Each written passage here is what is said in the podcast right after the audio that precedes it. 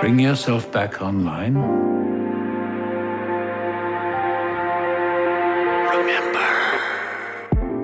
Welcome back to Freeze All Motor Functions, a Westworld podcast that doesn't sound like anything to me and doesn't take itself too seriously. Presented by Bolin A Media, we are here today to break down and digest the season four premiere of HBO's Westworld. I am your host, Jared Borislow, known to many as J Bone, joined as always by the Mesa's head janitor, Mr. Ross Bolin. Ross, how are you? J Bone.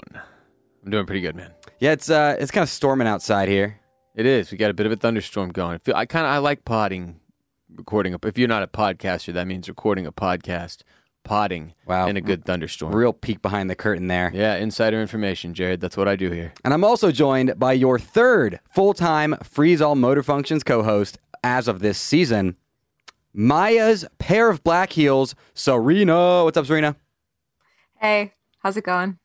Going going well. You're also in a storm, even though you're in a different state. Do you think this is the same cell just across state lines? I like to think if we all looked outside at a cloud right now, we'd all be looking at the same cloud. Oh, that's deep. Damn.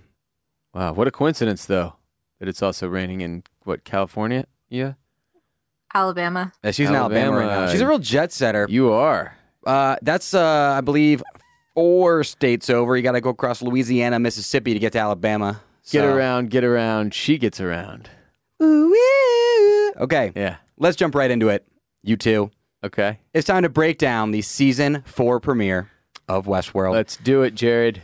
the title of Westworld season four, episode one is The Auguries. Is that how it's pronounced?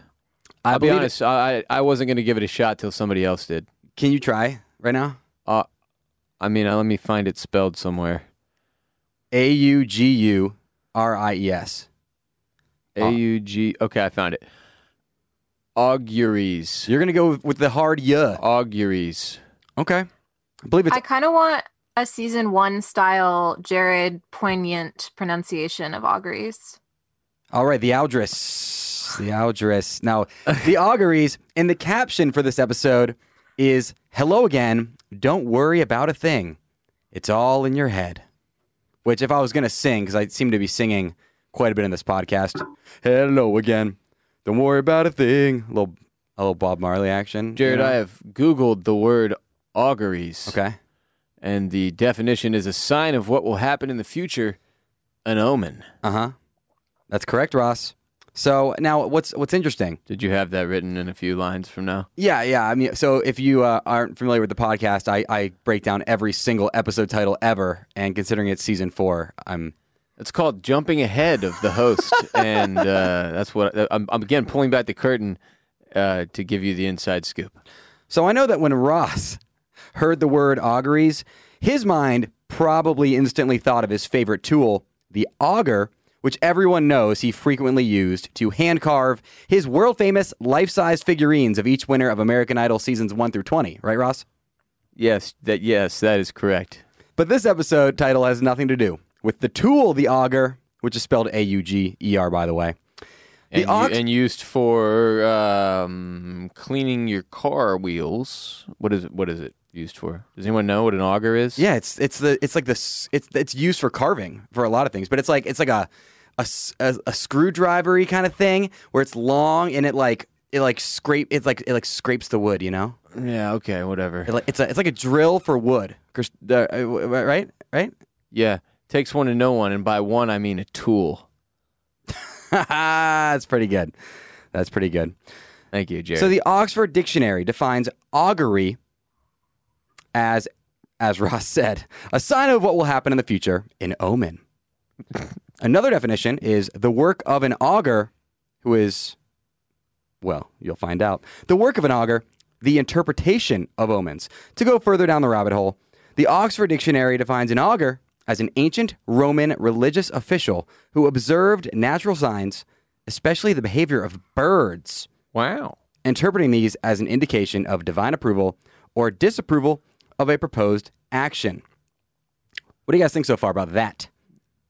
It's a lot. It's a lot to take in there, Jared. A lot to absorb. Serena? I feel like it fits with the theme of the episode because it was a whole lot of callbacks and then setup. Yeah, I know you specifically said you had a lot of uh, callback notes that you took. And like I did. think surface level, a lot of people noticed a good amount of callbacks to season one and to, you know, earlier seasons, especially in the terms of the characters that showed up in this episode. But uh, whenever you want to whip out your paragraph, let me know. Um, I can either do it at the end or I can do it when we get to the first Dolores, sorry, Christina scene. Let's do Um, yeah. Don't, hey, put some respect on Christina's name. I'm so sorry. Probably makes the most sense at the end because there's a bunch of stuff near the end Uh huh. for me. That's true. Now, you may also notice some people, uh, what's it called? A keen observer may have noticed uh, earlier, I was about to say Serena, and I said, Kura. Um, I guarantee you, Serena, I will be calling you Christina at least like four times this season because the name Christina is now a main character in the show, and your name rhymes with that. I, I can. There's worse. I've been called worse things. Okay, what? Give, give us some moments because obviously many moments in this episode. Well, the flies were the first one that stood out to me. You know how I feel about the flies. How yeah, you do- you're the lord of them. yeah, you are the Lord of them. That's what everybody I, says. I'll take it. Um. Well, and I feel like with the way that the flies showed up in this episode, they are most certainly an omen of bad things to come. So A omen I noticed that appeared twice is like a a clankering of stuff outside of a home, right? Because you had the fire escape situation with Christina that ended with the maze being spray painted on her fire escape. Then you had the clankering of the raccoon outside of Caleb's house that led to the whole situation with Milk Boy the PTSD. and the PTSD. True. A lot of people, uh, by the way, I should note up front, when they went to watch this episode, they went to their HBO Max app. They clicked on Westworld because there was a big banner, and the episode started playing. And then what every one of them came to realize eventually, after X amount of time, some people 15 minutes, some people a couple minutes, some people a minute and a half, all varying number of times, is my point. Uh, what they came to find is that they were watching episode one of season one. Yep. We had Happened a multiple lot of people, people. tweet this at us A lot as of well. people. That it How took them long- a while. I, I, I, I, I was like, oh, this is a cool callback. My wife was like, hey, you clicked on the wrong episode, dumbass. And I was like, nuh-uh. And then I pulled it up and was like, oh, shit. Oh, so this actually happened to you. Oh, yeah, it also happened to me, I should note. How long Well, did you what's watch funny about- for? Uh, I got to the part where she walked out onto the front porch, and I was like, okay, this this is going on for a little bit longer than I anticipated. Oh, you mean the part where she where she swats the fly in her face and kills it? So you all the way to the end? No, when she- no, the first time she walks out when she's talking to her old man and he's doing whatever. Anyway, which interesting, interestingly, kind of comes into play, but it, it was just it was Uh-huh. awkward. So what Ross is doing is relating to the audience. It's another podcasting tip. Yeah, pull it, pull it back, Jared. Uh, anybody else notice a One omen? of us, one of us. A an augury, an omen. Any omens in this episode? Um, huh? Caleb's presence, his hair, His bangs. those bangs, or something. Yeah, he's got a he's got a mop. He's, he's going with the the frat swoop. It looks like. That's an omen. He, it's like, but but it's more of like the- like a what's that? What's the group that sings like? And I chimed in with a haven't you? What's that? What's Panic that at the? Disco. That's Panic at the He looks like a fucking member of Panic at the Disco to me. okay. but scruffier. Yeah, Closing the goddamn door. definitely scruffier. So as far as the caption for this episode goes, Fuck hello that again. Song, by the way, it's stuck in my head. Now it's stuck in my head. That was I'm- so this- good. The rest of this pod. Hello Dude. again. Don't worry about a thing. It's all in your head. We see a number of different people told some version of this this episode. Peter being the most obvious one. Caleb's also told this by his wife. And Christina was told this on the worst first date ever, which we'll get into later. so let's start off by discussing the cold open.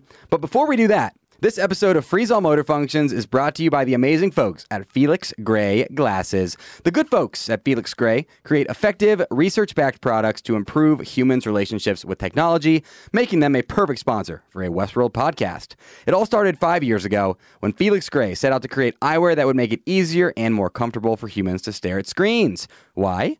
Because whether you like it or not, we all live in a digital world now. Cue the Coldplay parody. We live in a digital world. Yeah, we do. Yeah, we do. Don't panic. Kind of a Coldplay deep cut, I guess, but. And living in a digital world means we are forced to look at screens, screens, and more screens all day, every day. And the thing about all these screens, Ross, you jerk, is that they are wreaking havoc on our eyeballs and brains and causing things like eye strain, headaches, and blurry vision. The blue light emitted from these screens is the culprit, and Felix Gray's clear blue light lenses filter 15 times more blue light than other clear lenses do. 9 out of 10 customers experience relief from eye strain, headaches, and or blurry vision. Serena, you were saying that Bernard actually wears Felix Gray glasses. Is this true? It's what I heard. I got a direct call from the costume designer Oh, confirming. Oh we wow, go. what an insider tip. she works in the, the industry. TV industry. She's in the industry, Jared. It could be true. And Felix Gray glasses don't just do a great job protecting your eyes and brain from the evil of screens, they're also incredibly high quality and built to last. Felix Gray has both non prescription glasses and prescription glasses available, so they truly are for anyone and everyone. Check out Felix Gray's full selection at felixgrayglasses.com slash FAMF. That's F A M F. FAMF. FAMF. Where you'll have access to free shipping, returns, and exchanges for a completely risk free shopping experience. That's F E L I X G R A Y glasses.com slash F A M F. Free shipping, free returns, free re They're exchanges. the best, Jared. I wear them every day. Felix Gray. You do. There's a link for that deal in the description of this episode. So, the cold open the Hoover Dam has been turned into a hydroelectric data center with permanent data storage capabilities. And I would be remiss to say to both of you, uh, did you guys notice that they dropped fungible less than five minutes into this episode? They said fungible repeatedly. I noticed that. Is It this, interesting. The NFT craze has made its way to Westworld. We've never they've never said fungible to my knowledge in any other season. But now it's it's the NFT age. Serena thoughts. Well, I feel like they're always on the forefront of like whatever techie thing is going on. So it, it tracks for me. Like they, they want to be immersed in the real world as much as possible. Will you go on the record right now and say that uh, Jonah Nolan is a crypto bro? I, I will go on the record. I can't say that I've received any confirmation or I think I get hit with like a cease and desist. But Okay. but, So- but so- he does give me big crypto bro vibes. Like maybe the guy that she was on that terrible first date with is like loosely based on some of his crypto bro friends. Yeah, that guy. Honestly, like you believe it or not. So last night I watched that investment guy on the first date with Christina, and I immediately took his advice, and my portfolio is now up six hundred percent. That guy's a genius. He gave me the best investing tips I've ever seen. Wow. Wow. Did he also give you some good like advice for what tabs to take? He did. seemed Yeah, I gave him all of my ailments, my anxiety, my depression, and he was like, "Oh, dude, don't worry. There's a tab for that." he was There's like, "You got to for that." stop the coffee vape, bro. There's a tab for that." Yeah, yeah, he's like, "Dude, uh, you want to wean off your coffee vape, your caffeine vape?" Yeah, uh, there's a tab for that. Okay, now correct me if either of you two disagree. William wants to take control of this damn data storage facility from Hugo and his cartel, as William refers to it, because he believes it is where Dolores decided to store the Westworld Sector 16 data after stealing it from William eight years ago, and he wants this data back under his control, even though it's encrypted, and he can't decrypt it, and he thinks nobody else can, but actually there's one person who can, and it is Bernard. Serena, am I right about that? I agree. I did think though, speaking of like where this data is stored, are I didn't read any other recaps or anything. Are we sure that it's a different facility? Because it looked a lot like the Mesa Hub to me, but maybe I just think all of that style architecture looks the same. Like I was getting big either park vibes or like Sonora, where that weird storage facility was. Like, are we sure it's a separate facility? Yeah, so I'm pretty sure it's specifically the Hoover Dam, um, because Yeah, it is. Yeah, Hugo asks the man in black or asks William, he says, Hey, have you ever seen it before? He goes, Oh, yeah, I came here when I was a kid with my parents. Now, are you asking if perhaps that's in a park? that's what so i my dumb like everything has is contained in the capsule of the show went to like oh he's making a not a joke but kind of downplaying his time in the westworld parks. Like oh like yeah i just went here once as a kid even though he spent a large portion of his life in the parks. But i think your your read makes a lot more sense. Yeah, the only reason I think it's not because what he said when he was a kid, and he we saw that he didn't enter Westworld till he was like 30, as we saw in season one with Logan. right i thought he was just like I don't, I don't know what I thought. I'm also terrible at recognizing any landmark or skyline. Like I know my own skyline, and other than that, they're all interchangeable to me. Like could not pick the Sears Tower out of a lineup. Yeah, Roman Mars is pissed at you for not recognizing a, a modern architectural marvel. Okay. It's Okay. not called that anymore, I'm by the way. the Hoover Dam? No, the, the Sears Tower. Oh, yeah, it's called the Willis Willis Tower. Tower. What you talking about, Willis? Respect Willis. So, See? I don't know anything about any towers. Well, what about what about the tower? The tower. Oh, oh my God. Oh, the tower. I have a take on that, but we can wait till we get to the tower. Okay, we'll wait till we get to the tower. I have a lot to say about that storyline. But first, the Man in Black. Yeah. Tell me when I when I can do my spiel. Okay, it'll be a bit.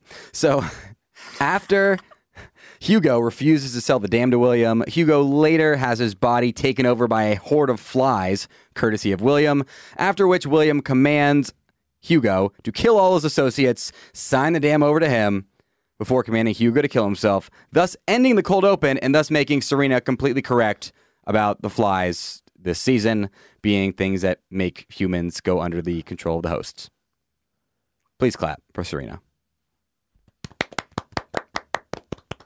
Yeah. So uh, they what are the are what the flies are magic. Well, they're, they're hosts, as we see in the opening credits. The ho- the the the flies are hosts, Yeah, they're they're made by well, they're they're robots, the Robo Flies. and they go in and they make you do stuff. Pretty fly for a robot guy. It's kind of like being possessed.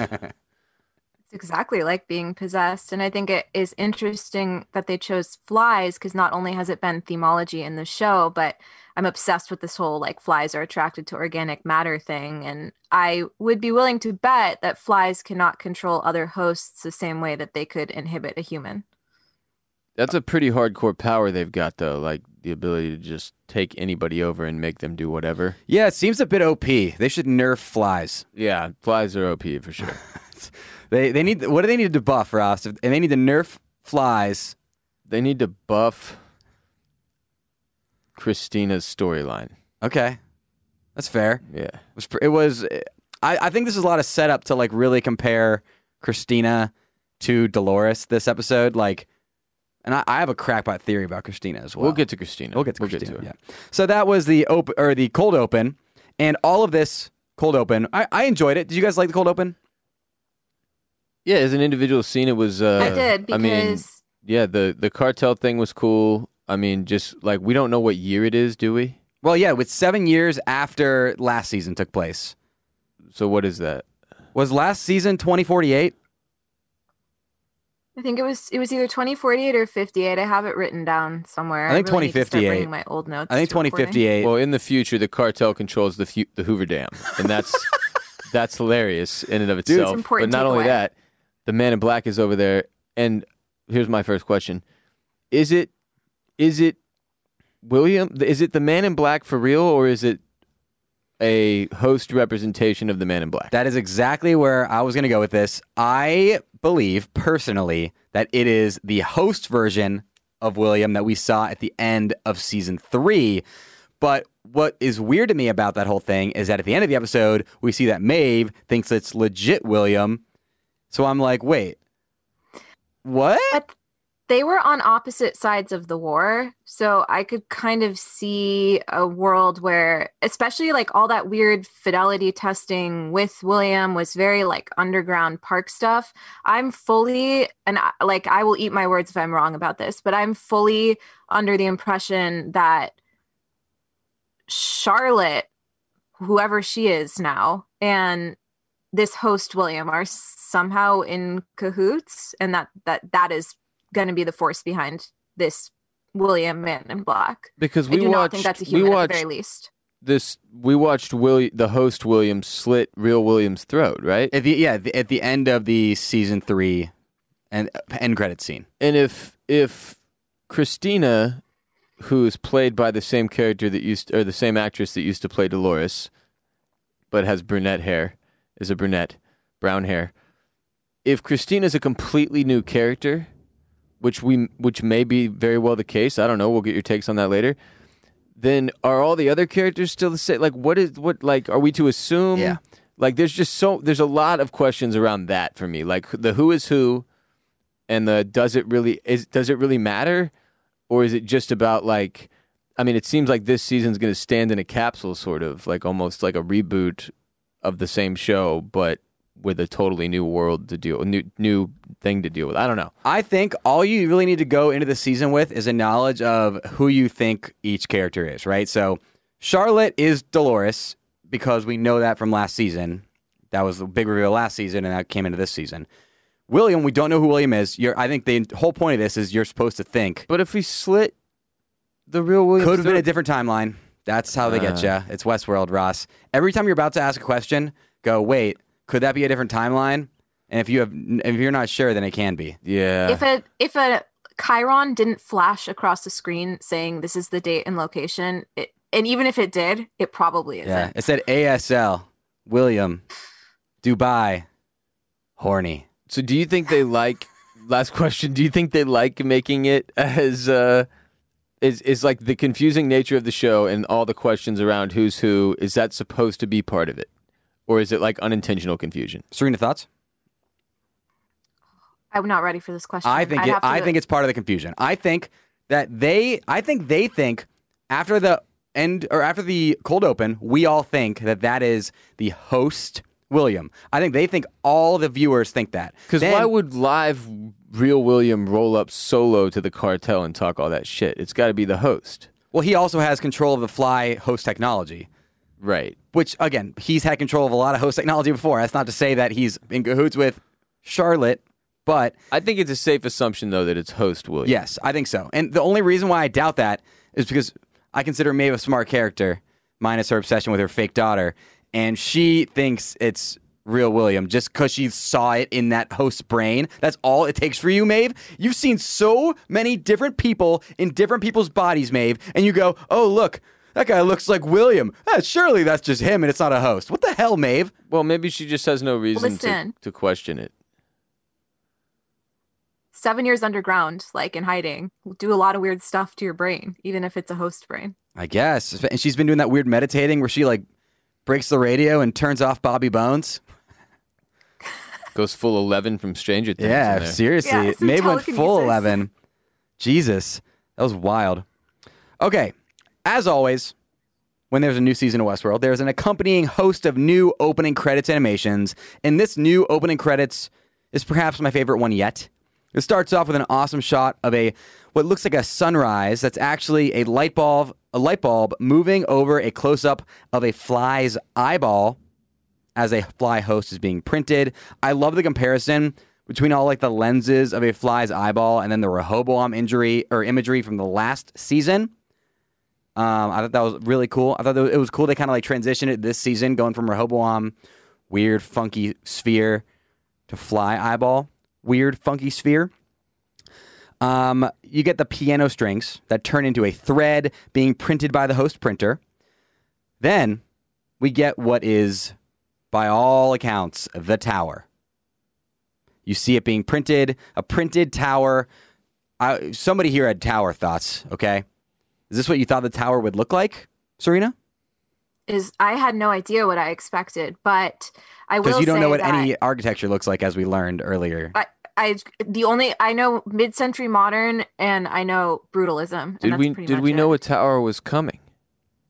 I, I I- yeah. suspected a tower was coming because at the activation event, when I was speaking to the human host, whatever that was serving my coffee, Oh, when the chime played, he said, "At the tower, make a left," or something to that effect. Oh.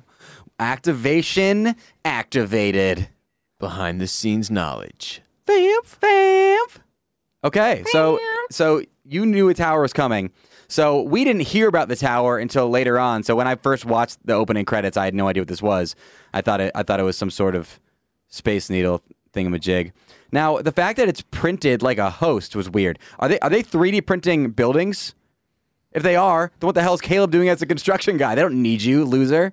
No, I think you're taking the the intro too literally. It's uh it's just like imagery. Like you know how at the beginning of a Bond film they have all that that weird imagery. It doesn't play into the plot. It's just it just representative of the shit that we're going to deal with this season or Oh, whatever. yeah. And like when, when they make the like main female like counterpart of his have a really weird name, it's like that's not part of the plot. It's just like for fun. What? What? I'm thinking of a lot of China, but I think that was from Austin Powers, not James Bond. Yeah, but that was a play on all the James Bond actresses having like ridiculously sexist names. They did have names like that, but none as as none quite as flagrantly uh, disturbing as a lot of vagina. Uh, I've never seen a James Bond movie. Not a single one. Not reboot. What? Oh, not I've watched original. so many of them. Never seen one. Yeah. Anyway, but that, I think it's supposed to be more symbolic than, Okay. than like literal. They're not. But but to your point, just because it shows a tower, obviously we're we're dealing with the tower. The tower gets brought up repeatedly, um, so it needed to be somewhere in the intro, and I think they just have it printing like that Yeah. because that's how things get made or whatever. So you think you think Well- Caleb might be might be like a construction guy who could build a tower? Yeah. oh, Well, also yeah, that's his job, right? He's up there doing construction on a tower of some kind. Mhm. But that's not the tower, right? That's just a tower. A tower, not the tower. And it's not the Dark Tower, not that novel series. It's not the Stephen man in the King. high tower either. Uh, Idris Elba, Matthew McConaughey, not that one. Nor is it the two towers in the Lord of the Rings. Thank you. Let's cover all the towers here. I want to make sure we're clear. Towers by Bon Iver. Also, not the song Towers by Bon Iver, not the Lord of the Rings towers. We're we're good. All right. We- okay, I think we covered our bases there. Hey, guess what? Not the Eiffel Tower. That's a different thing. Of course, there's a there's a human host being printed, and then there's a fucking skeleton playing the piano. What the fuck? How it's been so many years of watching this stupid fucking skeleton play a stupid fucking piano, and he lifts his hands up. Guess what? The piano's playing itself. I don't give Oh, a fuck. wow. I don't give a fuck. Get this fucking skeleton piano out of here. I still like it. I still like Why it. I do you don't. like it's it? so weird that you're against it as the J Bone Bone Man. Uh, it's it's it's just weird. I love dancing skeletons as a result of the Bone Zone. Uh, it's just it's just weird. I'm the only fucking skeleton around here. You're anti-bone. Do you like it, Serena? I like it because it's a reminder where we came from. Like there's always we've we've veered so far from Westworld, a show that used to have horses in it. Have not seen a horse in so long. It's nice to have this imagery of the the player piano. Reminds us where we started. It also reminds me to have enough calcium intake to avoid osteoporosis. So That's what reminds you of that. yep. So every- every- Do you go take calcium pills? In science class in middle school, there was always a skeleton looming in a corner. Mine it was Got Milk campaign. Oh, hey Jared, drink milk or your bones are gonna break in half. You stupid, fragile bitch. That was my first porn. The Got Milk campaign ads. That- okay, that- okay. Yep. Um, it That counts. took a turn. There's another little curtain. I'll just peel back the personal one this time, Jared. It counts. We also see I like- two oh, go on, Serena. No, I was just gonna say I like to think that Ross doesn't drink calcium for two years, and then Westworld comes back, and he's like, "Oh shit," and he's just like calcium loading. Oh, I thought you were going to say you years. also masturbated to the Got Milk ads. Instead of carbo loading, you think Ross is calcium loading. Yeah, can, can you have too much calcium to where you just become a bone? You become one large bone. One time I Isn't had a drug test and I drank too much water, so I know that's a thing. You can drink too much water. Yeah. Yeah, I, it fucked me up. There. So there was a campaign. It was called "Don't Wee for a Wee." This is like back when the Wii came out, and you couldn't get one. And some radio station hosted a thing where you had to drink like X gallons of water, and then last one to pee wins the Wii. The Nintendo Wii. Okay, yeah, Nintendo. but but then then a woman died because she got water poisoning. Uh, wow. Rest in peace. Okay. Jeez. Rest in peace. Speaking of dying, we see two blank human hosts in this in this opening credits, kind of looking at each other. Which later it looks like they're in an incinerator and they like burn up, and then the incinerator looks like a fly's eyeball because it's a bunch of little kind of hosts all burning together in these little tiny like hexagons that look like the little balls of a fly's eyeball. Sweet balls of fire, Jared. Sweet balls. What would you guys have anything to make of that? Like incinerator looking scene at the end of the credits? I mean, things aren't going well. It doesn't seem. you know, it's all very ominous. The imagery. Yeah. some might say it's an augury. Ooh, I think that is an augury. Wow. I think it is. Speaking of things that don't look good, Ross's balls don't look good, and this episode of Freeze All Motor Functions is brought to you by Manscaped. Fellas, if you're like most men during the summer, you're more concerned with your clothes than what's going on under them. So it's pretty likely that your carpets need cleaning, drapes need dusting, and your lawn needs mowing. I'm talking about pubes, and I'm talking about you, Ross. Well, Manscaped are the global leaders in below the waist grooming, and they have the best tools for cleaning aisle five in your pants. Time to clear out your bush and join the other 4 million men worldwide who trust Manscaped by going to manscaped.com for 20% off plus free shipping with our exclusive promo code FAMF, F A M F, FAMF. Jared, my balls are very smooth because I use Manscaped. Oh, you must have done that earlier today because last night they were not. Wow. Personal. Ross, you look like your groin is absolutely disgusting right What now, even though you just said it was. Why? so listen up. Manscaped has the full package you need for grooming yourself right up, the Performance Package 4.0. And here's the skinny. To start off, use the Manscaped Lawnmower 4.0 trimmer to get the most precise shave on your downstairs hedges. Waterproof. Designed to reduce nicks and is equipped with an LED light for precise trimming in the dark. I don't know why you would do that, but you can. So you can take it in the fucking shower. It's waterproof too. Do it. Do you have a light in your shower? No, it's. I mean, yeah, but it's dimmer in there. You know, it's a romantic light for lovemaking, Jared. True. That's why I shave my balls in there too. Also makes for easy uh, dispatch of the hair. That's fair. Falls from my nutsack. They thought of everything. then, make sure to clear your holes and smell the spring air with the Weed Whacker.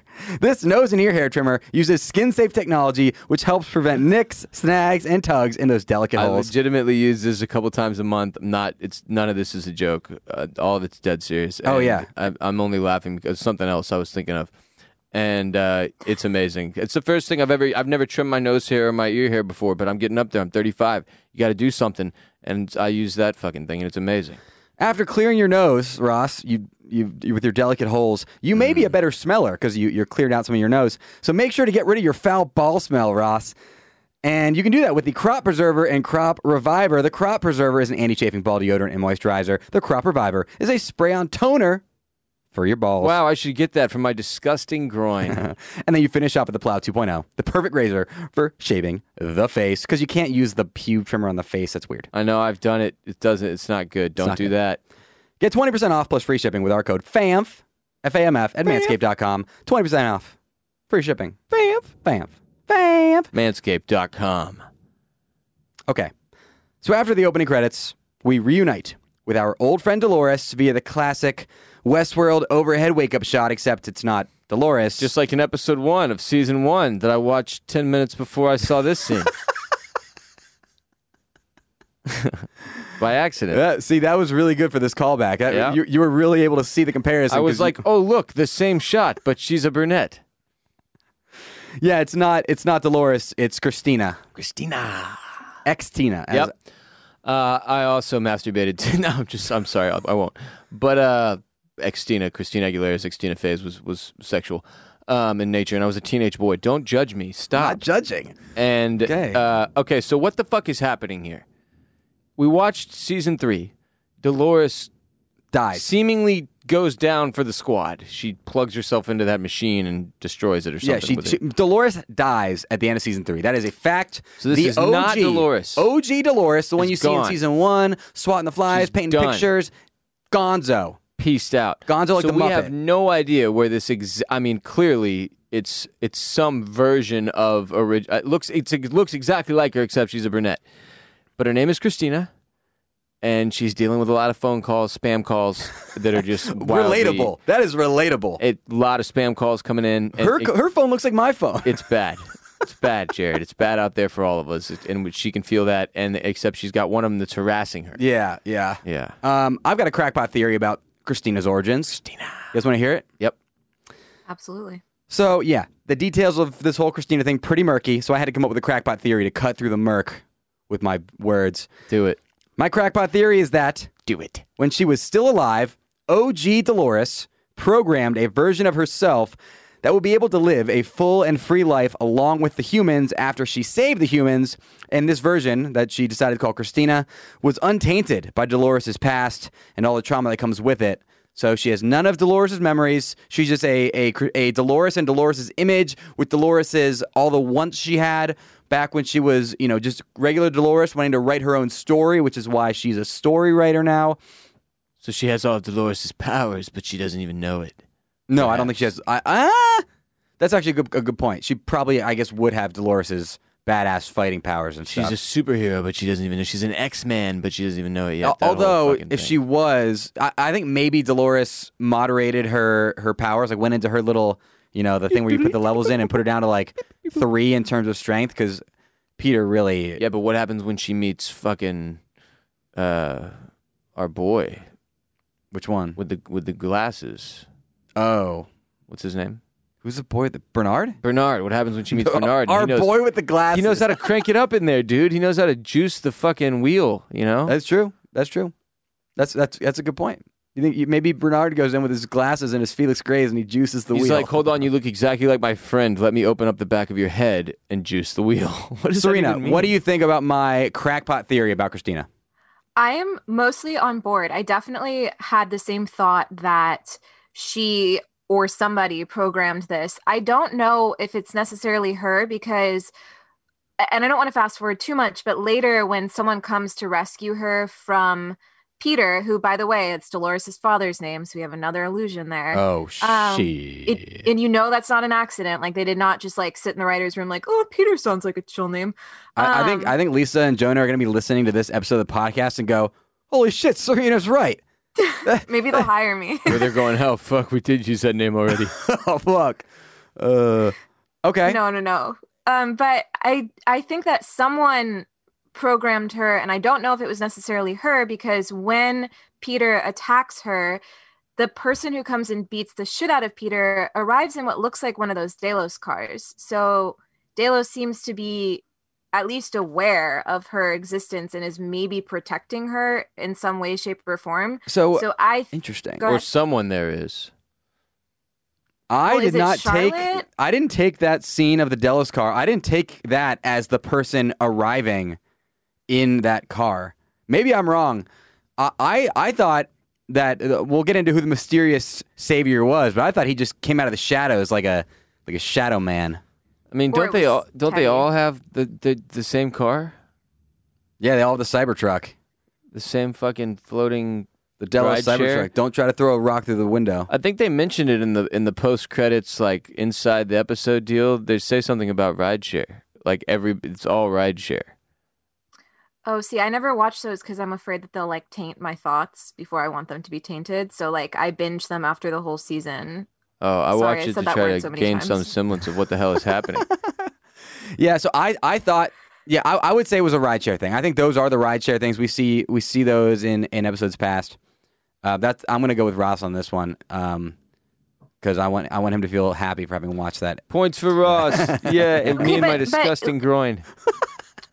Totally, if Ross and his disgusting groin are correct, they, I still think that somebody that means somebody's watching her, whether it's Delos or not. Like somebody has eyes on her, and the question is why? Is it because she works at and again, don't want to jump ahead too much. Is it because she works at Olympiad and they're protecting all of these story writers because they clearly have a bigger p- piece in the human architecture than we know, or is it is it more specific to her? Let's jump off that, and I want you to explain to all the people, including me and Ross, what you think Olympiad does. Because aside from Christina's job being to write the dialogue for NPCs, I don't know if this is a Westworld style full on life simulation thing where you go into a park. I don't know if this is just a video game. I don't know if this is VR. I don't know if this is AR. I have no idea what Olympiad Entertainment actually does. Well, I think we're not supposed to know. I think it's supposed to be a little bit murky at this point, but uh, and sorry for this reference, but my first thought was thinking about like that microverse episode of Rick and Morty where it's like every universe is like a mini universe powering another universe powering another universe. So I think the what the people working at Olympiad think is that they're game designers, but then we have this this Peter character who's very insistent that sh- it's like a stranger than fiction situation where she is in fact writing his life, and I I do feel like there's no way they're putting this big co- you know every season we have a new company except one and two we had Delos, three we had Insight, four now we have Olympiad. I'm And I feel like excited, yeah. Bum, dum, we need bum. an Olympiad song now. Oh, they already have one. The Olympic theme song. Bum, ba, ba, ba, ba. Bum, bum, ba-dum, bum.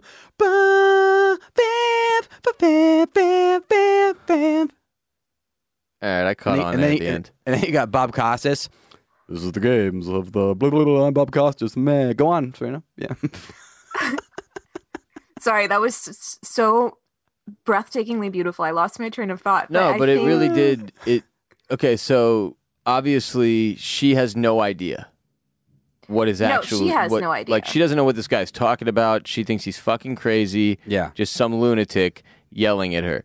He is insistent that she is writing the story to his life. Yeah. And the first question I have is how the fuck is he if if she is well it's not in some video game like this guy's right there he comes and finds her Yeah.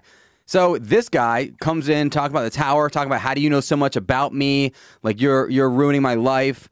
Then you have the other guy, which Christina walks by on her way to work, who's another crazy guy talking about the tower. So you have at least two people talking about the tower, seemingly crazy, seemingly total outliers in this society living in the general population.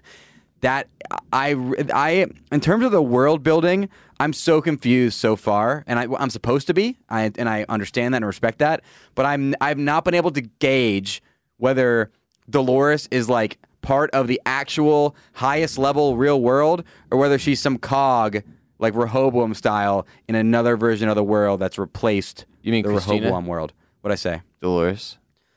Are you fucking kidding? Dolores, she's deceased. okay, It's Christina. It's ex Tina. ex Tina. So- so- horny with her. okay, ex Tina. Yeah, no, I mean that's this is the most. It's like that's the thing. You uh, we're obviously not supposed to have all the answers yet. That's what the Yeah, show does. yes. but this is a very trackable storyline with a fresh character that I don't need to have any past information attached to, and I really enjoyed that aspect of it. It was it was easy to follow what we, what I was supposed to know, Yeah. right?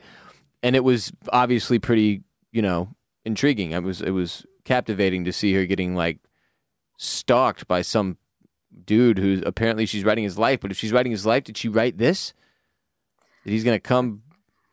I guess maybe it's not only things she writes that he that happened to him. He can go. He has free will. I don't know. We're going to find out. Yeah. But there's a lot going on. Yeah. Yeah, we Serena. I just have a question because with this whole Dolores Christina mix up, and, and it's an open ended, like I'm sure we'll get more answers as the season goes. But in this first scene with her, not only do we have the wake up, we see it in her bedroom. It's this kind of like brutalist style architecture. I told you it's the only other thing I know. And then we see this wooden easel, which looks a lot like the easel Dolores used to paint landscapes on in Westworld.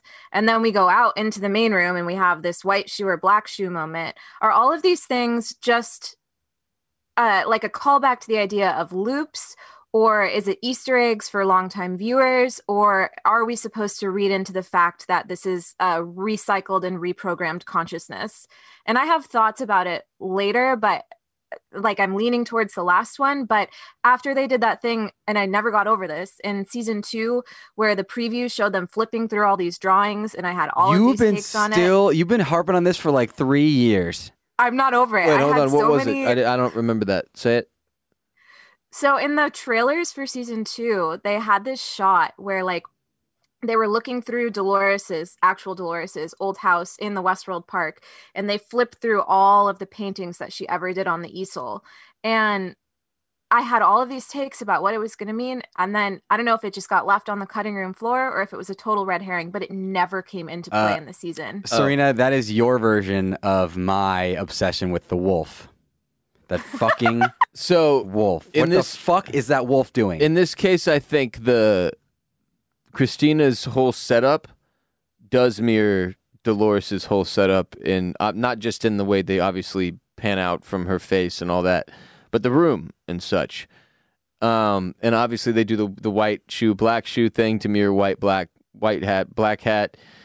It just, I mean, I think it was a mix of both like cute little callbacks, like "haha, you're back in watching Westworld again," and also maybe a hint of subtext to whether or not that actually is a version of Dolores' c- consciousness.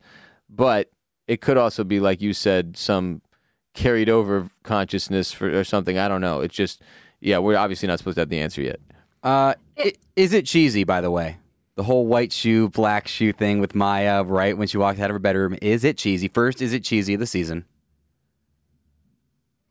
Uh, wh- I don't which part? think Maya wa- going, which pair should I wear? The white pair or the black pair? And she's wearing a white dress, just like the hosts are when they My- present you with the hats. My personal first cheesy moment of this season was This is America, everything's for sale. That was pretty bad. yep, didn't even. That Yeah. one was mine. Yeah. Serena, is it cheesy? I think I audibly said boo. Um, I don't think it's cheesy because I it, it prompted my first crackpot theory, which is it could totally be a red herring. But that moment, because they didn't they they obviously wanted you to notice it, but it's not like they were like white or black. You know, they didn't like draw it out excessively. Yeah, they didn't. Made me think that maybe you think they did draw it out excessively. No, I think they did not draw. They didn't like zoom in on each one and like slow down her saying it. Right. A- And they didn't even say white or black. It was it was kind of like a blink and you miss it, or like if you're not a crazy person doing a Westworld. Yeah, I, I thought that was appropriate. I thought that was appropriate. But I did think that they're foreshadowing that Maya is a plant to keep an eye on Christina with part of Dolores's consciousness. Uh, She- that is my first crackpot theory that that was them foreshadowing that Maya is some kind of plant. You think she's a plant? She looks like a human to me. that was coming. Got him. J Bone. no, it's a good theory. It's a good crackpot theory. Can appreciate that. Sure. Oh, sure. Um, she does have some plants on her balcony, so that could make that could tie in. She's gonna fit in with them perfectly. Speaking, by the way, of the plants on her balcony, there's something else. Well, a fire escape, I guess. In New York, you call it. Well, I guess it's San Francisco. No, I think this is New York because that scene where she's walking to work is on the High Line, which is where the Westworld activation event was. So I, I did want to call attention to this because I was trying to describe what the High Line looked like on last week's episode. When Dolores, sorry, Christina is walking to work, that is literally where I was walking, where the whole performance Oh, was. sh- no way. hmm So, and that goes from like it, it Chelsea, and then it runs. God, uh, New Yorkers are going to kill me if I say this wrong, but I think it runs through the West Village, which is where I got off. Um, could be wrong. Always get my New York neighborhoods confused. Ross, but I'm should we yell at her? Should we yell at her like two angry New Yorkers? Hey! Whoa! Some Pipe down out there. Learn your routes of the of the of the tube. I, I mean, it could still be San Francisco or like it's a constructed New York within San Francisco, but I feel like it would be strange, kind of like you guys picked up on the Hoover Dam right away. I didn't because I'm dumb. Um, it would be strange to take such an iconic thing from New York and be like, oh, it's San Francisco. I like the idea that that like it's like a you know how they do Chinatown in a lot of cities. I like the idea that they're doing Little New York in San Francisco. That would be way I funnier to me. I doing little versions of right. other. Imagine Ross if there was a if there was a little San Francisco in Austin. That would be the douchiest place on God's green earth. Yeah, we're already we're doing it. I Well, should note she in- picks the white shoes. By she the way, does. goes with white. She does pick the white shoes. Now, Serena, as our resident female here on the podcast, I would like you to break down uh, the first date that Christina had with the investor bro. How did Oh it go? God. Would, would you, if you're if you're Christina, are you going to hit him up for another one? No, I feel like I've been on this date, especially being from San Francisco, like where they like manufacture crypto bros. I felt her pain wholeheartedly, and uh, I I don't think I have the constitution to walk out on a date, but like I- I did not fault her for running off to the bathroom, Yeah. given how he treated her. You mean the, here's a direct quote, a direct quote from this date. You sound depressed. He was a little Patrick Bateman-y. he was very Patrick Bateman-y. yeah, Were they at, were they at Dorsia? Is that where the date was? Dorsia, Uh, try getting a reservation at Dorsia now. By the way, at this at this date, she says, "I've been working on a new game," which gave me major Doctor Ford the Door vibes. oh yeah, that is a good callback. I have uh, this all goes into my my paragraph at the end about games and the maze and We've been teasing this paragraph so hard; it better be the best paragraph like in the p- history of the podcast. it's a mediocre paragraph, but but it's going to tie a lot of things together. Okay. Um, do you guys have anything more to say about Peter? We, we covered it pretty well. You know, when he jumps off the building, he says, Is this up to me, or did you write this too? So I think we know that there's some connection between her job and what Olympiad Entertainment does and regular people. And do you have any other thoughts there, or do you think we're just not supposed to know? No, I think we covered it pretty well earlier. Yeah. Just, uh, I mean, the guy kills himself, so there's something going on. Like he, there's something there. you know, he, Where there's smoke, there's fire. yeah, he does a header off the fucking building. So the, something it obviously is going to continue to happen in that realm, and we'll find out more. Well, I do wonder. This is my last thought. If there's something to do with the the implant that they were using in season three, because we have that um, the imagery with later with Caleb where he's in front of that wall and it says "My brain, my choice," and it makes me wonder if there's like some, and again, not a fully formed theory at this point, but some crossover between like the implant and using it to control people, and if those are the people that are susceptible to being part of these narratives haven't fully gotten there, but I do wonder if there's a tie-in of some sort. I'll note that her boss directly asked for more stories where like everyone dies too. Like, did she just say that? The, the boss did ask for that. Yeah. Oh no, no. I, I I thought Serena might have just mentioned that as well. I kind of was reading something for a second. Um, but yeah, so it's like uh, it's interesting to me that there's not only is she writing this stuff and there's someone accusing her of being in control of their life via the writing. They're also being directed to write like extremely fucked up shit. yeah. Well, and was that another season one callback? Because uh, again, it's been a while, but do you remember with um, Lee Sizemore and they they were trying to amp up the narratives to be more it, within the park to be more graphic Yeah. or gory. I, I think that's also just a, a a reference to like Content. modern day content, Yeah. right? Like yeah, like the violence and everything has been ratcheted up so much from back in the day. It's just uh yeah, yeah. So I have two more things I want to say about Christina before we move on to Maeve. First one, who do you think left the maze on Dolores' fire escape before her date? Do you think it was Peter? Do you think it was Teddy? Or I have a crackpot theory here. I think it was actually the neighbor kid who smokes weed on the fire escape, like Maya said. You know? He's just high. I think that it's just some high kid who's like, oh, this is fucking sick, dude. Uh, I think it was Teddy, but I'll save my thoughts till the end. I guess when we talk about Teddy. Serena? Uh, I also think it was Teddy. You don't think it was And the, are the we gonna- high the high teen? No, just you. Just you. Are we going to move on from Christina completely? Like, is this a good time to submit my my last Christina take, or are we going to go back to her at the end? Well, we are going to do one more thing, and that is talk about who saved Christina. And it, it was fucking Teddy. Holy! This was the this was the moment on this episode where I literally I was like, "Whoa!" I did the full Leonardo DiCaprio point at the. I was like, "I, I know that guy. I fucking know that guy. That's fucking that's fucking Ted." Okay, I did not react at all, at all to this. And then in the in the post credits thing, they they really played it up to like been a huge reveal for the audience. It was a big reveal for me. and I was like, I'm gonna be honest with you, I don't remember where we fucking left Teddy. He's he's dead as fuck. She killed him. OG Dolores killed that man in a in a in a, a barn, an old barn. So he never came back from there. no. That was the last time we saw Teddy. Was when Dolores murdered him Serena? in season one. No, it's season two. That's what I season two. Remember, season two. There were. uh, I was re- recalling the air Ted.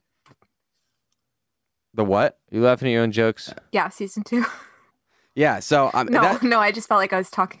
I know you're good. I, that's all I remember is she killed him in that in that rundown barn. Do you have any other remembrance of Teddy? I I, I completely kicked him out of my brain. He was back to being Cyclops in my I head. thought he'd come back and like teamed up with Bernard or something. Oh, that was uh, Ashley Stubbs. Ashley Ashley. Stubbs. Okay, no, okay, so this was a really big reveal then. Because So if you we were- hadn't seen Teddy since that scene, I was confusing him with. so you've been Ashley Stubbs. operating for the last 24 hours under the idea that Roughly. Ashley Stubbs. Well, no, I was just combining their characters in my head. Oh, okay. Look, if if they didn't want stuff like that to happen, they shouldn't make the show so confusing. they shouldn't cast so many hot guys. Need more ugly guys. Yeah, and they're both like the hot in their f- mid forties, maybe early fifties age. You know what I mean? So it is what it is. Just total beef buses. okay, so yeah, this guy, not dead, Teddy. Teddy. How'd he get back? Where the fuck did he come from? I don't fucking know. Serena? Your I thoughts? don't know either, but I will say that last shot, I got visible goosebumps, so I was affected by it. Oh, You- uh, with well, visible, thought like you were Ashley looking at your own so- goosebumps. Why weren't you watching the show that we're podcasting about? Wow. That's that's not a good. So Ross is going to peel back the curtain and say that's not good podcast hosting. If you were looking at your visible goosebumps instead of the show we're podcasting No, it's about, much better to have looked at the screen and gone, yeah, so what? Ashley Stubbs was in last season. Which is what I did. okay, Serena. It's time for Serena's Christina takes. Okay, so all the parallelism to season one, and then she has this. Christina has this line at the end where she says, "I want a story with a happy ending," which is an old Dolores reverie, if you will. Dolores wanted a happy ending. She wanted to see the beauty in the world, but she never got it, right? Violence happened to her, it happened around her, and she ended up being kind of a pawn in this game. A past and pawn. now she's Exactly. Thank you. And now she's the one writing the games, but it kind of seems like she's still a pawn if she has control over people and she doesn't know about it. I, I do think it it ties into Delos somehow, but I think she's been reprogrammed, repurposed, and recycled. But the point of Westworld is that the nature of humanity, your personal humanity, doesn't change. When Dolores was Charlotte, the thing that gave her away is that she cared about Charlotte's family. And Serac has this line where she says, The real Charlotte would have never taken the time to check on her son. Um, not with everything going on at Delos. Isn't it ironic that you ended up caring about her family more than the person you're impersonating? And so I feel like, and again, this the, kind of goes into the question that I was asking earlier. There has to be some part of Dolores left over that's been reprogrammed, but but the thing that we learned about the hosts is that they do have their own individual humanity that never really leaves them and, and that's why we're getting all of these reveries and callbacks and we did see in the preview for the next episode that she recognizes teddy she says, "I'm sure I've seen you somewhere before," and he's like, "No, like you haven't." So that so was they my. went, they found dead Dolores after she Dead Loris. after she destroys Rehoboam, and they went, "We got to fire her back up, but let's give her a new identity." Well, no, because so OG Dolores is uh, the she was totally erased herself. So it it's got to be the same. It's got to be like a version of Dolores, just like Charloris is, just like Dolores was, and all the other ones from last season. I don't know. I like that. I like that's a more like tangible plot, though. To me, Yeah, but it's not possible. That was the whole. That was the big reveal last season. Is that OG Dolores is dead, sacrificed herself for Maeve and the hosts. In my opinion. Did yeah, but they could have have a- taken her body and put a new identity in it. Yeah, yeah. Which brings me to my point here. Give me each your biggest crackpot theory as to who could be inside of Christina that is not a Dolores like version. Oh, It- so you think it could be anybody? I think it could be fucking anybody. I think they our brains tell us that it's got to be a Dolores because it fucking looks like Dolores. Well, Charloris looks like Charlotte Hale, and that's Dolores. So who the fuck is in Christina? I don't. I don't think it's like one of the identities swapped into her. I think it's Christina. Like, like I think it's. I'm. I'm more on line with what Christi or with what uh, Serena was saying. Damn, I'm gonna do it too. I know it's hard. Um, because it just seems more. It would be easier to explain. I think. So I don't know. We'll see. But yeah, that's something this show likes we to do. we obviously have no idea. I think it would be weird considering they do give us a lot of the Dolores nods to have it not be like a Dolores tie-in in the end. But it would be so Westworld because that's the other thing. Like I was drafting this whole thing last night, and then I was like, "This is what they want us to think." So that makes me want to go back on my own theory, which is why I brought it up because it would be very in true Westworld fashion to build something that seems it's almost like it's too easy to just believe like it's the same actress like there's no That's why I I, would say- love it though, because it's like it got to be too bullshit with like anybody could be anybody, and it's like that. That is not. It takes away all the stakes. It takes away all the potential, you know, uh, pun- uh, bad stuff. The weight of it all. So it's like. I think restoring that to some extent. I mean, it could be. I will be That's a a little point. upset if That's it's just some point. random character stuffed into a former Dolores lookalike that's gone brunette. That that's a, would be that's a good take, Ross. And I think if it is somebody, it's it is a character that we all know, just not Dolores. Now, what Serena's doing is what sports bettors call fading herself, which is where you take what you think and go, wait, I'm stupid. It can't be what I think. It's got to be the opposite of what I think. Yeah. And that's called fading yourself. That's right. That's exactly right. I fade myself all the time when I bet on sports on mybookie.ag, Jared. Oh, this episode of Freeze All Motor Functions is also brought to you by MyBookie.ag. Now that the Stanley Cup is over and my sweet, beloved Tampa Bay Lightning have had their chances at a true hockey dynasty killed dead, ah. we must all face a sad truth. We've entered the sports dry season. That's true, Jared. No NFL, no NHL, no NBA, no college sports. We got baseball, we got motorsports like Formula One, we got combat sports like UFC, and then Wimbledon. and that's pretty much it. in the World Games. I think there's college baseball still, maybe. That just ended. Oh, it's over. Yeah. what was that? What did you say, Serena? Wimbledon, The World Games. the World Games. World Games. The world. What's the World Games?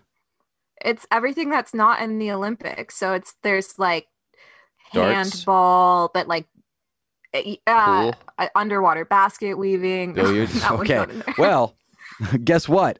In order to make all these sports that we that that's just what we got to watch right now. Sports. Feel like the big ones. There's only one thing you can do: bet on them with MyBookie for that extra skin in the game and thus that extra excitement in your life. Whether you're a diehard fan of or a newcomer to the current lineup of top spectator sports, there's never been a better time to join the MyBookie family. Getting started is simple. Just use promo code FAMF. All our promo codes are FAMF right now. This is amazing. FAMF. FAMF. To secure your first deposit bonus up to $1,000 with MyBookie, stipulations apply, so check those out when you're signing up. Bet anything, anytime, anywhere with MyBookie and spice up this crappy time in sports. By the way, if you want a nice pair of bets to use, I J-Bone, like Max Verstappen to win the 2022 British Grand Prix at minus 110, with a little long shot chaser paired with it of Lewis Hamilton to win at plus 1400. And of course, follow my Formula One content brand at Formula Bone everywhere, especially TikTok and YouTube. Thank you very much. Some F1 bets for you there. Mm-hmm. Mm-hmm. Okay, guess what? It's Maeve time, bitches. Okay. Maeve's been living out in the woods for the last seven years. She's doing the old, uh, oh, what's his name? Matt Damon? Jason Bourne, dude. She's just fucking doesn't want to be a part of society anymore, you know? Oh my God, it's Maeve. Yep. the new me. Serena, we're gonna need a Jason. A, oh my God, it's Maeve. Jason Bourne meme, I think. We meet Maeve while she's reliving memories of her daughter, Hector, Clementine, and Caleb, during which we learn that Caleb, I guess, got shot and badly injured, seemingly during some mission to what it looked like was destroy Solomon, which that's why, that's how I took it, because as we know, Rehoboam already is dead at those two's hands, and it looks like they're back in Mexico, so I assume they're going, we killed Rehoboam, time to kill Solomon. Oh my God, it's Maeve. That's how I. Did. What did you guys read that whole Caleb getting shot thing any differently than I did? I didn't even see, I, I assumed that was footage from season three, which I've pretty much forgotten. That's it. It wasn't because he never got shot that bad, He to did? my knowledge. I just thought it was like a because we later learned that it's seven years after season three and there was a war. So I just assumed it was like a hey, we're not going to show you the last seven years, but he got shot. Yeah, but he got shot pretty bad, and and it looked like he was going to die, and I thought he was going to die, and then we saw we ended up seeing him shortly afterwards. But uh, do you think that It looks like they destroyed Solomon. Is that is that supposed to be? If that's true, maybe it's crackpot theory. I don't know, but if it's true, is that supposed to just sh- like tie a knot on the whole? Is that what the war was? It was against Insight. Yeah. The company? Yeah, and Rehoboam and, and what they did. Remember all the riots at the end of last season? Marsh, but- Marshawn Lynch. But did they also own Solomon? Yeah, yeah. Sh- Solomon Yeah, it was the would've made- predecessor. Would have made sense if they had to go after that. Yeah, that's what I was thinking. That's what I was thinking. So yeah, that's. There, I was like, oh shit, Caleb might be dead. Holy shit!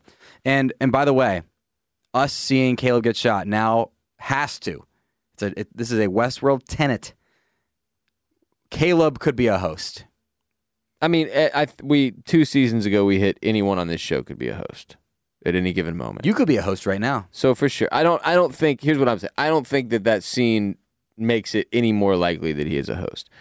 I'm I'm in Serena's camp. I think it was just like this guy was in a war. A lot of time has passed. At some point, he was even shot. That's so crazy. He must have been a really big hero in the war, or whatever. You know. Okay. Serena, do you read that any But differently? he but he could be. He could be a host for sure. I mean, I wouldn't go so far as to rule anything out, but I don't think it. I- And I'm happy to eat my words if I'm wrong. I don't think it means he's a host. Eat them. eat them. So these memories that Maeve has cause her to create some electrical disturbance that causes a power outage in her area. I wonder if they think it's sent out a text alert to everybody. There's been a power outage in your area. Wow. We're working diligently to fix it. But I don't know. They're they're in the woods. They probably don't have phones. They they don't have sat phones. Some of them do, I guess. Uh-huh. By the way, that uh that dude working at the the country store, I like him. We're never gonna see him again. That dude is never ever gonna be shown in this series ever again. He, he had a phenomenal two scenes technically. The one of Maeve talking to him, then the one of him in the in talking to Colonel Brigham in in Colonel Brigham's brain. Besides that, Don't want anybody like that in my town, Jared. Colonel All it Brigham. takes, all you have to say is you're my friend, and he'll tell you my, where my house is and shit. What the fuck? Oh, so you, oh, so you don't like him? That's just what guy you was do in the small garbage town. security, bro. He's not a security guy. These He's guys a freaking could not have looked more suspicious. He's like, yeah, Maeve's right up the hill. Go ahead and murder her. No problem. yeah, I'll give her a call and let her know you're coming. Fuck that guy, dude. He, he's just, he just doesn't he doesn't think people are bad. He's he's got a shiny outlook on the world. He's a dumbass. He needs to be more fucking realistic about people in, in 2022, dude. In 2057, wherever we're at. So that power outage leads the bad guys right to Maeve. They've been looking for her for seven years. They're like, oh my god, that, that was all we needed. Brought us right to you. There's never power outages anywhere else. so obviously, this one was you because you do power outages, Maeve. And thank God we found this man who tell us exactly where you live. Because he's a fucking idiot working at this general store.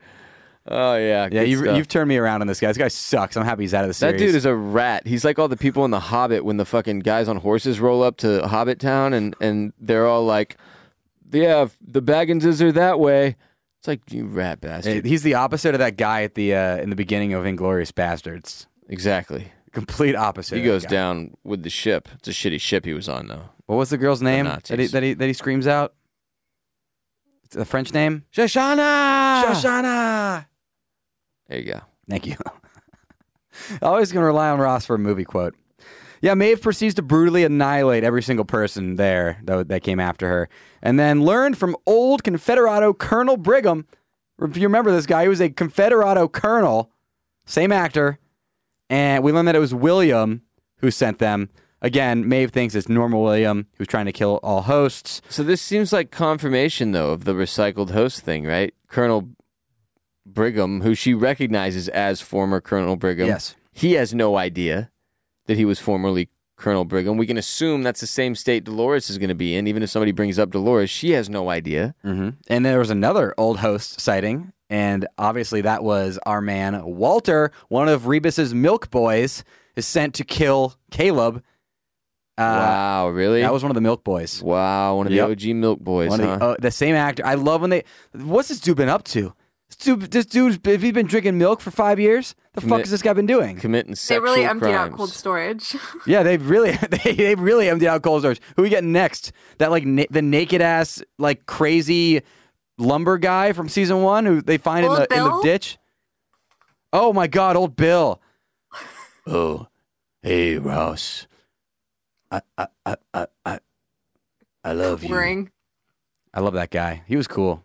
So we had those kids. I mean, I think you you were fixing to get to this. I'm not sure, but the kids that walk by that yell, "This place is fucking wild! Can't believe this is your first time," and that made me think that whole thing was a park. Yeah, so th- that was that line right there is to me the one thing that makes me like, oh shit, is Dolores living? And that's why so they that included it. coupled with all these other hosts being repurposed into other characters makes me think we're just in a park. Like that combined with the fact that we end up going to 1930s gangster town, it it just there's I don't know I don't I don't know how we get it. We zoom out eventually and find out it, what's obviously going to be in the storyline, but it makes me that was that to me was the most interesting line in the whole episode. Yes, and that was also in the freaking trailer because they they, they I, that is the only Oh, thing. was it really? Yes, that is the seed that they are putting in. They put it in the trailer and they put it in this episode to make us go, are they in a park? I don't think they are. I think all the hosts are being controlled by Charloris. She's sending them out to do her bidding in the real world. That's where I stand. I think they are in the real world, but the real world is not a totally guys- free real world. I think the real world still has some weird shit going on, but I think every host. Do you think those guys controlled were talking about going to a park for No, the first no. time? I don't know the fuck those guys are doing, and it pisses me off. Serena, any ideas? I feel like they could just be talking about New York. It was so front and center. Like this place is fucking wild. Can't believe this is your first time. But I, I, mean, I know, but I also feel like this is the show of red herrings. So again, I never know which way to lean into something, and it's not the first time. Again, with the fucking drawings that they put something in a trailer that means nothing. I figured it out. They're saying to their friend, "Oh my god, I can't believe you've never been to Little New York City in San Francisco."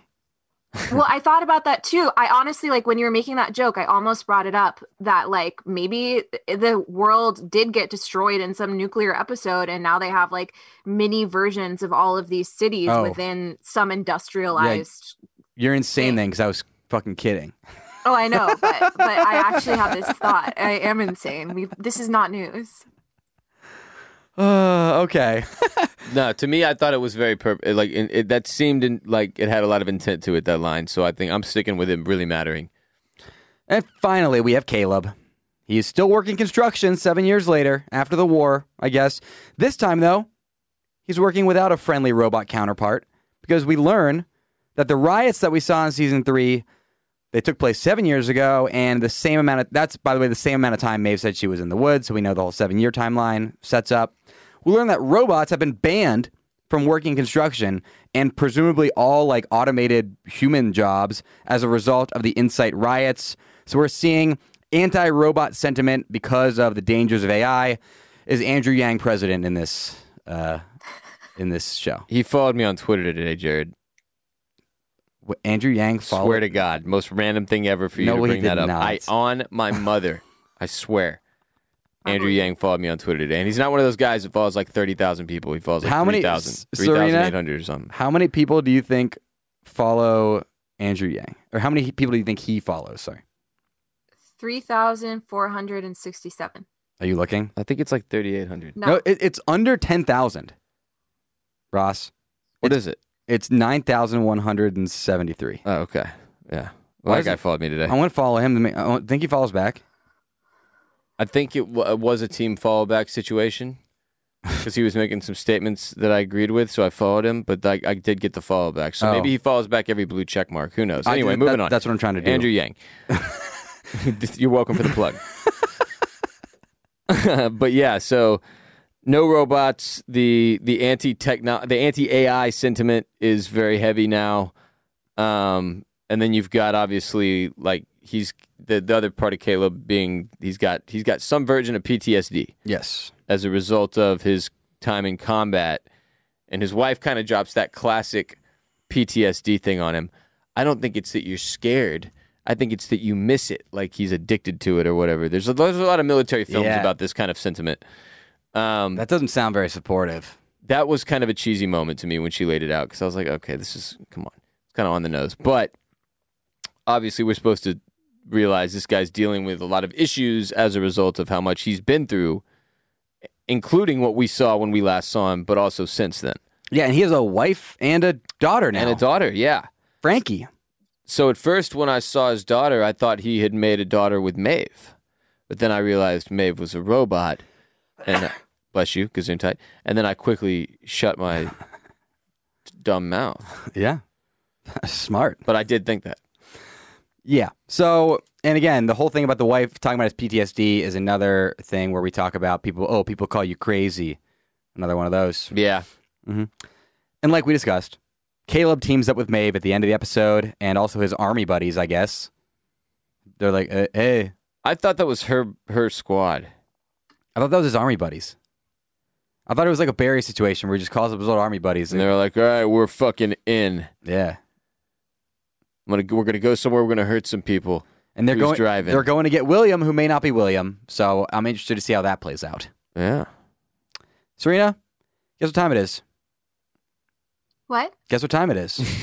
Is it time for the NPR style sign off? no, it's time for your paragraph about the about the Oh, my paragraph was the this the the parallelism. She read about her paragraph. Dolores. Oh. I did my paragraph. I do have some parting thoughts though. and now my pa- oh, you first. Go ahead.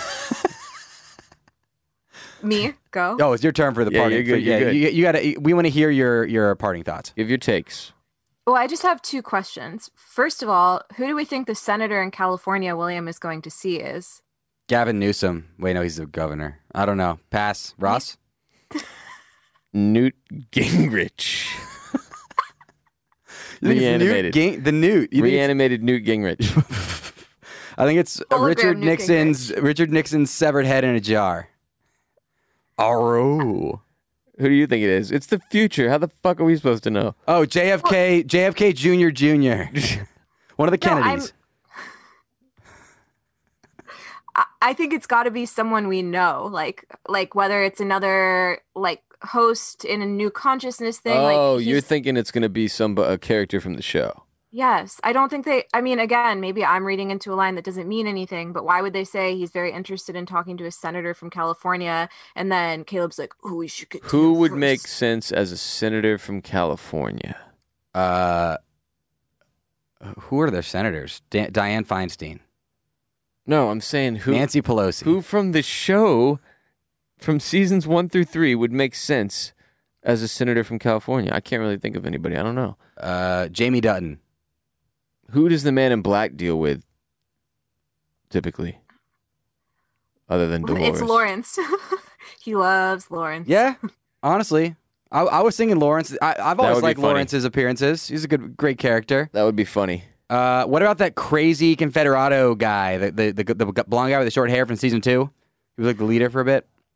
Oh yeah, I forgot about. He's kind of hot. I think it's gonna be a hot senator. Well, anyway, we'll see. Next question. Uh, okay. In the in the preview for the next episode, Maeve says the she's going to do to us what your kind did to mine. Do we think she's talking about Charlotte? Y- Oh yeah, Okay. yeah. Yeah, that's that makes I'm- sense. That- that's what I thought about that. Uh, I, I I'm I'm kind of in the in the in the camp of not wanting to watch the next episode teasers personally. I don't think I watched it. Yeah, because I, I think that just caused. Uh, we're just gonna speculate, but maybe people want our speculation. I suppose. The rest of the show is speculation. I don't think we need to speculate about what we're going to speculate about next week. That's ridiculous. But I'm sorry. Uh, and I'm not going to watch them because it, it- I don't like the spoilers, man. They show too much sometimes. Yeah, they do. Um, but this episode as a whole was it was a fairly cohesive start. It wasn't like the bang that I wanted out of the first episode. I wanted to come out of it like, oh fuck yes, completely back on track.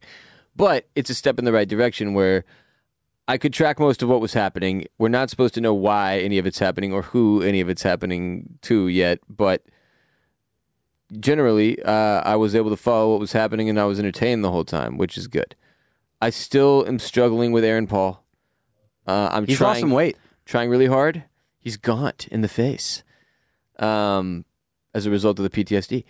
But uh, yeah, I'm still struggling with him a little bit. Other than that, it was great to see everybody again, like a lot of the characters again. We obviously are still missing some uh, first time introductions for the season with some big timers like Mhm. Bernard, Charloris, Miss Bernard. Where's he at? Charloris also. Um, yeah. So Although you thought we saw Stubbs. I thought I obviously in my mind had already seen Ashley Stubbs again. Uh, turns out it's a character that I'd long forgotten. Anyway, yeah, so it's gonna be it's gonna be interesting to see where we go this season. I do like the Christina storyline the most so far. It's the most intriguing thing to me. It seems um, to carry the heaviest. Like, I mean, we're they've kind of rid the world of its issues, right?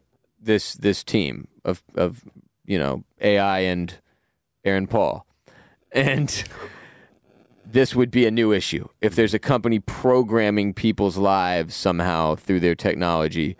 Um, so we'll we'll see, man. I'm excited to be back, and and we got seven more. Oh yeah, seven Yeah. more, and so uh, that's yeah, an- it's something else to pay close attention to for me is like the pace of this season because they don't have that much real estate to work with in terms of episodes.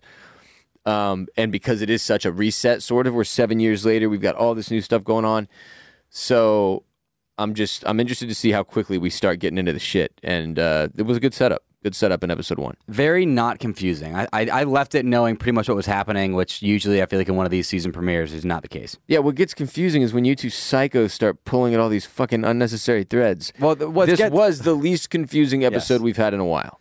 What gets confusing is when I make a joke and Serena goes, "No, I, I that actually is my real theory." I was like, "What the? I, ca- I still What? can't believe that happened. I was I was blown away. Complete joke. Like I was like looking around you guys' reactions was- for like a laugh. I couldn't tell if she was going over the top on you, like double joking, and I was just like, I'm just I'm gonna sit here. Yeah, you, sh- you should have faded yourself on that one.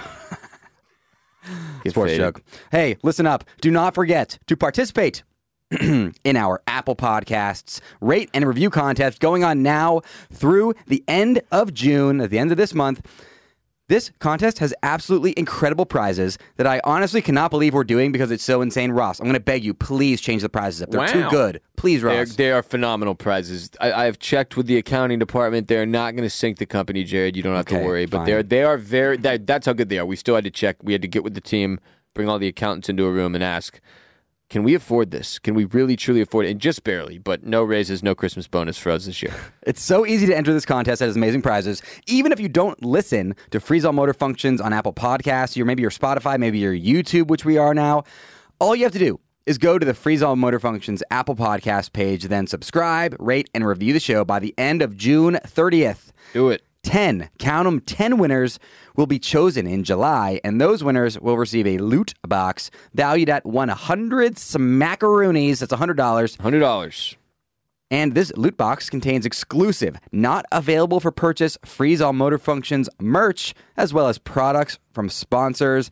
Even if you've already left us a review in the past, you can enter the contest by just writing another one. Look forward to that. Get in on the make- action. Make sure you come back in July. It'd still be listening, obviously, so you can hear if you're a winner. You can and should follow us on Instagram at Freeze All Motor Functions and Twitter and TikTok at Freeze All Motor. TikTok starting up, Ross. TikTok, big on TikTok. And if you prefer to watch your podcasts, every episode of Freeze All Motor Functions is also available now on YouTube for the first full season. FAMF on YouTube. Everybody here, Serena, Ross, You, the two dogs sitting down there, Bruce and Bella. which did a great job in the thunderstorm. It was really thundering. they stayed calm. I'm proud of them. Thank you guys for being here. Did you have fun? I had a blast. Happy to be back for real. Follow me at WRBOLEN on Twitter and Instagram. Serena, where can they follow you? Um, I am at Serena underscore Therese on all forms of social media. Are, are there two A's at the end of that? Like you're no, uh, no. Please don't dox my email address. That's your email. Yeah. Oh, also, yeah, please don't email me. I won't respond. hey, grab yourself a Freeze All Motor Functions t-shirt on bolinmedia.com slash shop. Just click on Freeze All Motor Functions. We got a couple different options for you. The FAMP Robo t-shirt and the Logo t-shirt, both available for you to represent the FAMP community on the streets of your town or city. Ross and I podcast together also on a little podcast called the Ross Bolin Podcast. That's true. We do. We have a we have a good time. It's a comedy show. Jared and I uh, strive to entertain the people at least once a week during the summer, a couple times a week during the rest of the year. Um, the Ross Bolin podcast also available wherever you listen to Freeze All Motor Functions. yeah, right now you're like, oh, I finished FAMF. Go listen to the Ross Bolin podcast. And after you listen to the Ross Bolin podcast, you can listen to my solo podcast called Formula Bone F1 Show. If you're a Formula One fan, I am the greatest. F1 fans, get at Formula Bone. It's huge. If you like Formula One, you will love Formula Bone. at Formula Bone on TikTok. Get on his TikTok. 150,000 followers on TikTok. Jared started this last season. It's a huge F1 brand now. Um, does it all by himself. He's great. The podcast is great. Thank you. It's great because it's like if if you're entry level, you can understand what he's talking about. If you want more high detail, high high level stuff, he gets into some of the uh, more ticky tacky F1 information. So uh, you get a little bit of both. It's uh, a lot of fun. Formula Bone F1 show available wherever you listen to. FAMP. And lastly, House of the Dragon coming back soon. Oh, it's true. Right after, right after Westworld, we've got House of the Dragon, where we will be covering uh, every episode with our companion podcast, Oysters, Clams, and Cockles, formerly the number one Game of Thrones podcast in the realm, now focused on House of the Dragon. We're excited, obviously. Uh, with HBO's, you know, we're talking about an HBO HBO show right now on this podcast. They're great. They do incredible work. Game of Thrones did not end on a spectacular note. I think everybody in the world acknowledges that at this point. So they have a lot at stake here um, with the first season of House of the Dragon. Comes at the end of August. Make sure you tune into Oysters, Clams, and Cockles when it does. Well, it's time for the NPR style sign off. Freeze All Motor Functions has been brought to you by Bolin Media and is hosted by me, Jared Borislow, along Hey-bone. with Ross Bolin and Serena. The show was produced by me, Jared Borislow, at the Bolin Media Studios in Austin, Texas. In, in Little Austin, inside of Austin, Texas. Special thanks to Phil from DC, aka Schnapple on SoundCloud for our intro music, and Brad Hess for our outro music.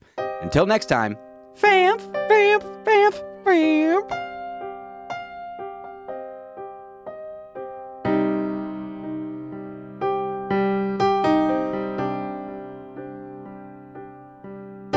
Freeze all motor functions. Freeze all motor functions.